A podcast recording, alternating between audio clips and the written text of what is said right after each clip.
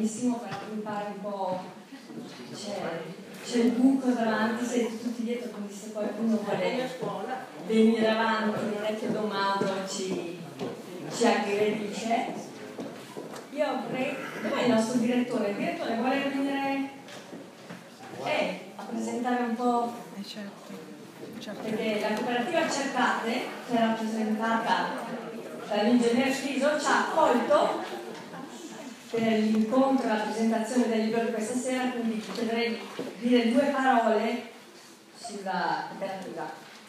Ma proprio due, due, due, perché poi vogliamo togliere minimamente spazio. Alla, sarà interessante, perché la cooperativa Cercate è una cooperativa eh, diciamo, ispirata ai valori della dottrina sociale della Chiesa, che ha circa oggi eh, diciamo, all'interno di tutto il gruppo circa settecento dipendenti che lavorano nel settore della cura delle persone disabili, persone psichiatriche, persone che hanno tutta una serie di difficoltà, e anche alcuni settori invece che sono diciamo, totalmente rivolti a attività invece nell'area profit, tipo la gestione di alberghi, di piccolo albergo, in realtà è un'attività iniziale, di scuole di ogni ordine grado, cose di nido, scuole elementari, materne, medie, superiori, e quindi che svolge una serie di iniziative con l'obiettivo di essere eh, uno strumento rivolto alla cura della persona nelle sue varie fasi della vita, ispirato ai valori diciamo cristiani, quindi nel concreto della dottrina sociale della Chiesa, quindi con l'obiettivo di dare lavoro ai soci che trovano nelle proprie attività il loro sostentamento, anche soci che magari in situazioni diverse farebbero estremamente fatica a trovare un lavoro, e anche verso gli utenti che beneficiano dei servizi dei soci e che quindi come pazienti in alcuni casi, malate o persone anziane, diciamo, partecipano di questa, diciamo, dei benefici del servizio dei, dei lavoratori che solo sulla cooperativa costituiscono delle attività anche molto interessanti che adesso non vi, non vi racconto, però che hanno eh, diciamo, coinvolto all'inizio anche me come tanti altri professionisti di Verona nel dare una mano a questo tipo di iniziative, trasferendoci anche dei criteri insomma, di professionalità eh, che si cercano di perseguire. Questa sede è della cooperativa sociale Cercate, quindi tutta quest'area che avete visto è di proprietà della cooperativa, e tra l'altro in quest'area c'è anche all'ingresso che siete entrati la guardia medica e un centro diciamo, di medicina generale, poi il funzionario che è aperto il giorno, la guardia medica invece dalle otto di sera alle otto di mattina. Qui sotto c'è un asilo nido e in questo piano ci sono gli uffici e anche eh, diciamo, altre strutture a noi collegate, tipo mi insegnano sulla lavoro società che si occupa di collocamento mirato dei disoccupati, piuttosto che un'altra cooperativa a noi collegata a Galileo che fa dei lavori di informatica avanzata con dei disabili. Un po' c'è un mondo diciamo, di iniziative gestite da eh, persone che nella vita hanno avuto qualche sfortuna e che hanno trovato in queste sfortune in realtà una grande opportunità per se stessi e anche per gli altri. Grazie. Grazie.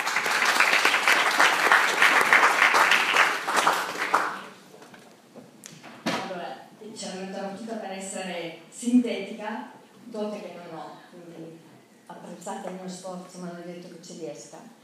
E la mia tendenza è, quando organizzo qualcosa, di non essere eccessivamente formale, è una scelta voluta professionalmente, nel senso che io ci tengo molto alle relazioni, uno può condividerla o meno, ci tengo anche, visto il mio lavoro di consapevolezza corporea, di relazione eccetera, di basarmi su quello, quindi il mio modo di parlare sarà prettamente in questo modo.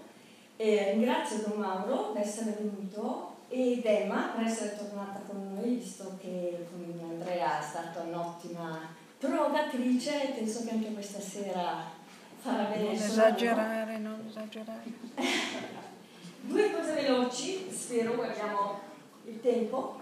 Eh, allora, l'ho organizzato questo, questo incontro con Don Mauro in seguito alla curiosità ehm, che ho avuto attraverso il blog Artefatto, che spero che tra un po' diventi un'associazione culturale, Tremo, Corporeità e oltre, che è conseguenza del lavoro che io ho fatto per anni attraverso il lavoro di consapevolezza corporale Feldenkrais, e visto che sono cattolica dichiarata non potevo mescolare il mio lavoro con quello eh, con il quale penso apertamente, quindi ho fatto un blog separato che si occupa della corporeità da tutti i punti di vista, e le co- Don Mauro l'ho conosciuto eh, soprattutto all'inizio grazie alle meditazioni, perché io sono una fan delle meditazioni di Don Mauro, che dal blog Come Gesù io ogni tanto, anzi ogni martedì cerco di, di ascoltare, e effettivamente hanno molta relazione col discorso collegamento che faccio con il corpo, la corporeità, la relazionalità.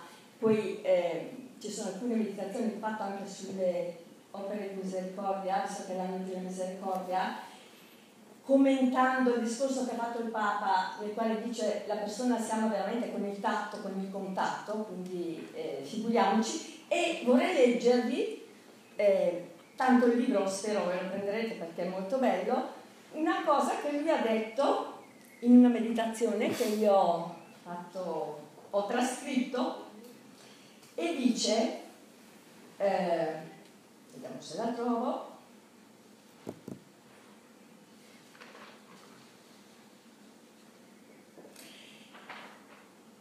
eh, per amare Cristo bisogna toccare il corpo dei poveri, del mio fratello piegato, perché la, ha fame, sete e nudo, umiliato, schiavo. Queste sono le piaghe di Gesù oggi. Incontrarsi col corpo fa uscire dalle teorie. E qua potremmo rifletterci per un po', visto quello che c'è intorno. Lo spirito si organizza come voglio io. Il corpo, invece, ha uno spazio definito, ha un tempo definito. Ti definisce tutta la giornata. Il corpo ti fa toccare con mano che tu e Dio siamo povere creature e non il creatore. Se invece ci trastulliamo con idee, con pensieri, parole, discorsi, possiamo anche dire che non siamo il creatore, ma di fatto un pochino ci sentiamo come se lo fossimo. Magari non si ricorda nemmeno dove le lettere.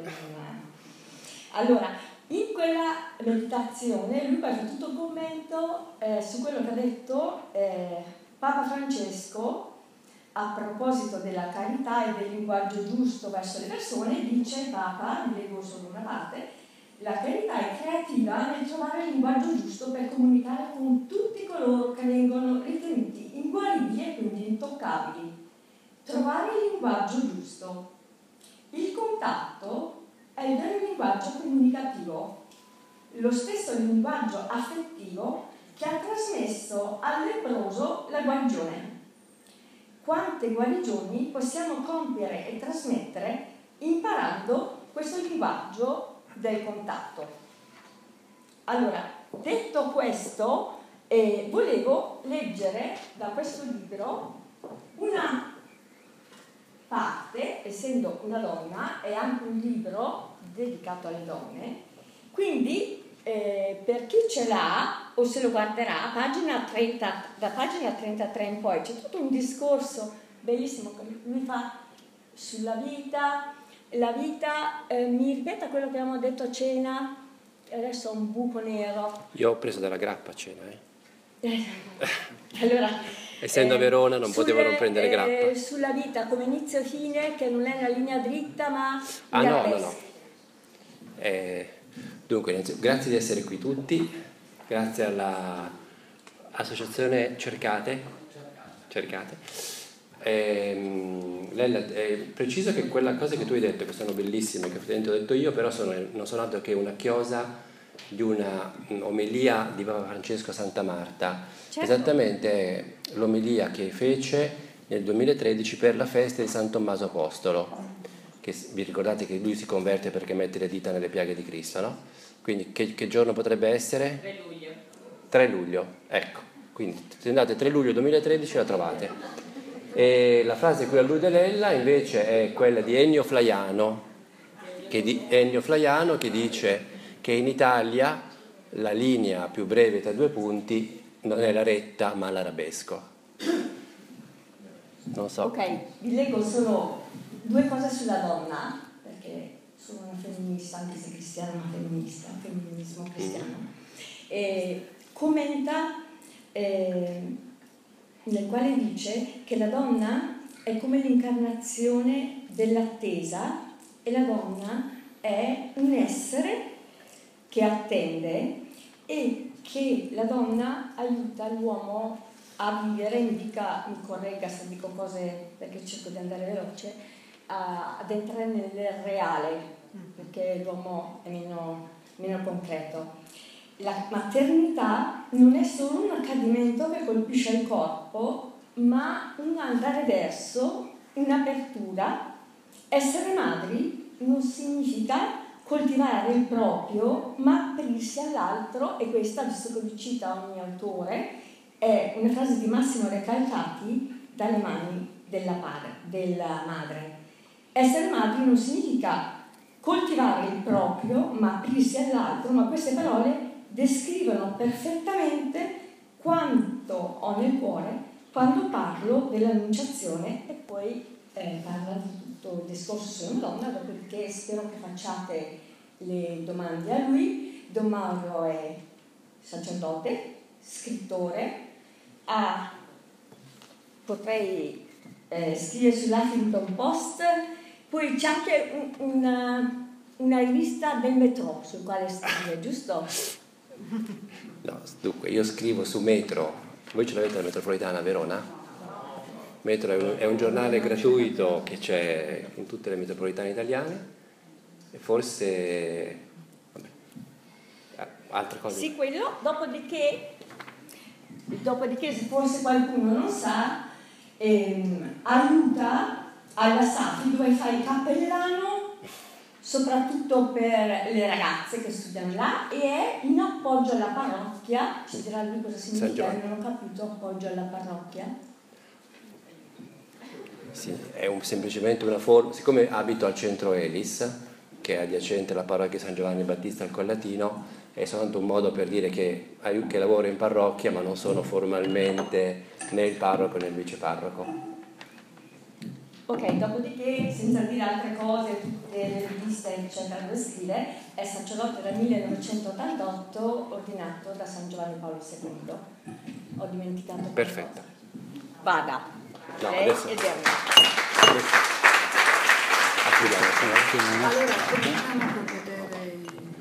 Bisogna fare una piccola introduzione. Bisogna fare una piccola... La faccio io? Sì, sulle prime due, due parti. Allora, adesso noi, quale uso? Tutti e due? Come si spegne questo? Nel via me, che, che così se dopo devo passarlo. Come vedete è tutto perfettamente organizzato questa sera. Allora, tra pochi minuti vedremo un video che mh, grazie a degli amici ha una grandissima qualità professionale, e lo dico per ringraziarli perché non l'ho fatto io materialmente, e che mi è servito per illustrare alcune idee che ci sono in questo libro.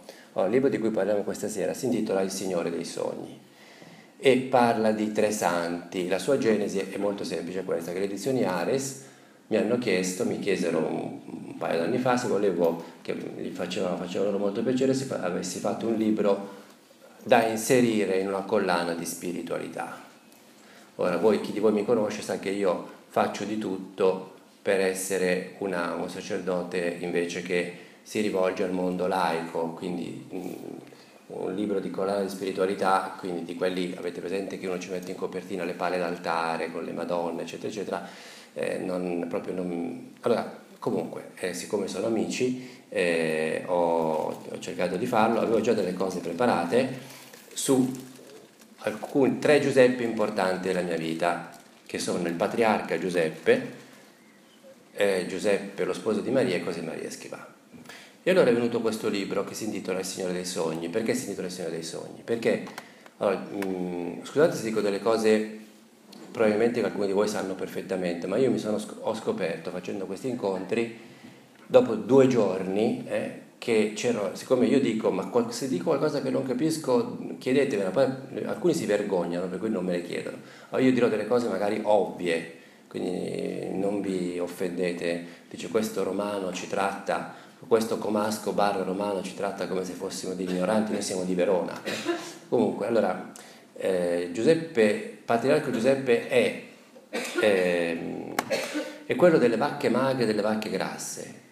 Eh, questa, questa frase che in Italia usiamo anche molto e magari non sapevo neanche che viene dalla Genesi, cioè dalla Bibbia, nasce da lui. Eh, lui è il figlio di Giacobbe ed è il motivo per il quale il popolo di Israele, Israele e Giacobbe, Giacobbe e Israele sono la stessa persona, Israele è il nome di Giacobbe, eh, ed è il personaggio per il quale Israele si trova a vivere in Egitto, quindi poi la fuga in Egitto, il deserto, la fuga in Egitto, cioè il, la traversata nel deserto, i quaranta anni, avete presente, no? Allora la storia di quest'uomo, questa storia meravigliosa, è la storia di un uomo che era il penultimo di molti fratelli e aveva questa caratteristica che Dio parlava con lui attraverso dei sogni. E lui raccontava, cioè proprio i sogni, nel senso che, dor- che dormiva e gli venivano dei sogni, capito? Lui sapeva interpretare questi sogni, che erano, queste interpretazioni riguardavano anche altre persone. Lui ingenuamente li raccontava e a un certo punto i fratelli decidono di ucciderlo. E quando lo vedono arrivare, quando hanno deciso di ucciderlo, lo vedono arrivare, dicono, ecco che viene a noi il Signore dei Sogni. Questo dice la Bibbia, e quindi da qui viene il titolo del libro. E beh, poi forse la storia a questo punto la saprete, no? Che poi viene una carestia, e il popolo di Israele, cioè gli ebrei, eh, vanno, ancora non si chiamavano così, comunque vanno, vanno nell'Egitto, e poi tutta la storia per cui poi vengono liberati. Questo è Giuseppe dell'Antico Testamento. Giuseppe, lo sposo di Maria, penso che sappiate qualcosa di più, anche lui aveva questo, questi sogni, no? Soprattutto ne aveva due, ne ha avuti due, eh, quello non, non temere di, aver, di prendere con te Eh, Maria come tua sposa, e poi quello dell'andare, eh, dell'andare in Egitto, e poi Josemaría Escrivá, che invece non ha mai avuto sogni come i primi due, però Josemaría Escrivá, quando era nel seminario e ancora non sapeva che avrebbe eh, fondato l'Opus Dei, però presagiva qualcosa, veniva chiamato dai suoi, dagli altri seminaristi, veniva chiamato Eh, il Signore, il sognatore, il Signore dei Sogni, cioè proprio veniva parago- come Giuseppe dell'Antico Testamento, così analogamente. E allora io ero colpito da queste tre figure, da questi sogni, ho lavorato su questa cosa ed è venuto fuori questo libro. Oh, questo libro però ha una caratteristica eh, particolare, purtroppo io, appunto come dice Ennio Flaiano, non sono una persona lineare, quindi no, non ci posso fare nulla, non è che lo faccio per, eh, che proprio mi viene così, capito? Allora io studiando questi, lavorando su questi tre maschi, questi tre santi che sono tre maschi, io mi sono accorto che erano, nella loro vita erano molto importanti anche delle donne, o in senso positivo o in senso negativo. Allora, nel primo Giuseppe è molto importante una donna che è la moglie di Potifar. Potifar è un viceré che a un certo punto fa fare una gran carriera a Giuseppe dell'Antico Testamento, che era uno che faceva un sacco di soldi, quindi chi di voi vuole fare soldi compri il mio libro, così farà tanti soldi, e, e prima, diciamo, gli fa una gran carriera, poi lo manda in prigione a causa di questa donna. Questa moglie di Potifar è una che è, non so come dirlo in questo pubblico così, comunque diciamo vuole commettere adulterio con lui. Lo, lo tra, lo, eh, la scena che viene raccontata nella Bibbia è la più sensuale tutta la Bibbia, e mm, lui resiste a questa cosa, allora lei lo calunnia e quindi finisce in prigione. Una donna molto importante in negativo. Invece per San Giuseppe la donna molto importante in positivo è la Madonna, ovviamente. Per Josemaría Escrivá, diciamo, lo lasciamo in sospeso, eh? C'è tutto il rapporto con la parte femminile dell'Opus Dei, però adesso non vorrei entrare in particolari troppo dettagliati. Allora quindi io mi sono messo a lavorare su queste tre donne, sul femminile che c'è accanto. Sapete che c'è un proverbio, no? Che dice che dietro ogni grande uomo c'è una grande donna. Allora ho lavorato su queste tre grandi donne, ma l'ho fatto anche proprio perché io come vocazione mi sento portato ad arrivare alle persone lontane dalla mentalità, come possiamo chiamarlo, dalla fede, dalla religione. L'ho fatto attraverso, commentando tre grandi film che non hanno nulla, che non sono film religiosi, che sono Titanic e Beautiful Mind e Biancaneve e Sette Nani. Adesso voi vi chiederete perché, no? Allora voi dovrete comprare il libro, così, capito? Eh? E eh, soltanto che io, commentando questi film, eh, poi dopo facciamo un piccolo dibattito, eh, naturalmente facciamo tutte le domande che volete, commentando questi film parlo del libro, e siccome ho questo blog che è abbastanza visto, seguito, eccetera, su un blog è possibile fare una cosa semplice, cioè prendere le singole scene, e così che se una persona dice ma io questo non l'ho mai visto, che dice di Titanic, non ho mai visto Titanic, può andare a vedere le scene. Quindi io ho pensato, facciamo una playlist in cui una persona, se vuole, può andare, clicca e li vede. Grazie a questi amici questa playlist è diventata invece un, un bel video che si può anche vedere da solo, anche se da solo non è, non è un film, quindi le cose rimangono un po' non tanto chiare, veramente un bel video che sicuramente individua una linea di sviluppo del, stavo per dire del romanzo, comunque invece di questo libro. Quindi a questo punto eh, eh, io vi chiederei, vediamo questo video che dura un quarto d'ora sostanzialmente, e poi facciamo tutte le domande guidate da, come si chiama? Emma.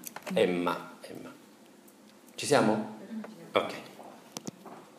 Chiedevai se, se vi dà fastidio. Cioè no, adesso ci, ci alziamo e fai partire tutto.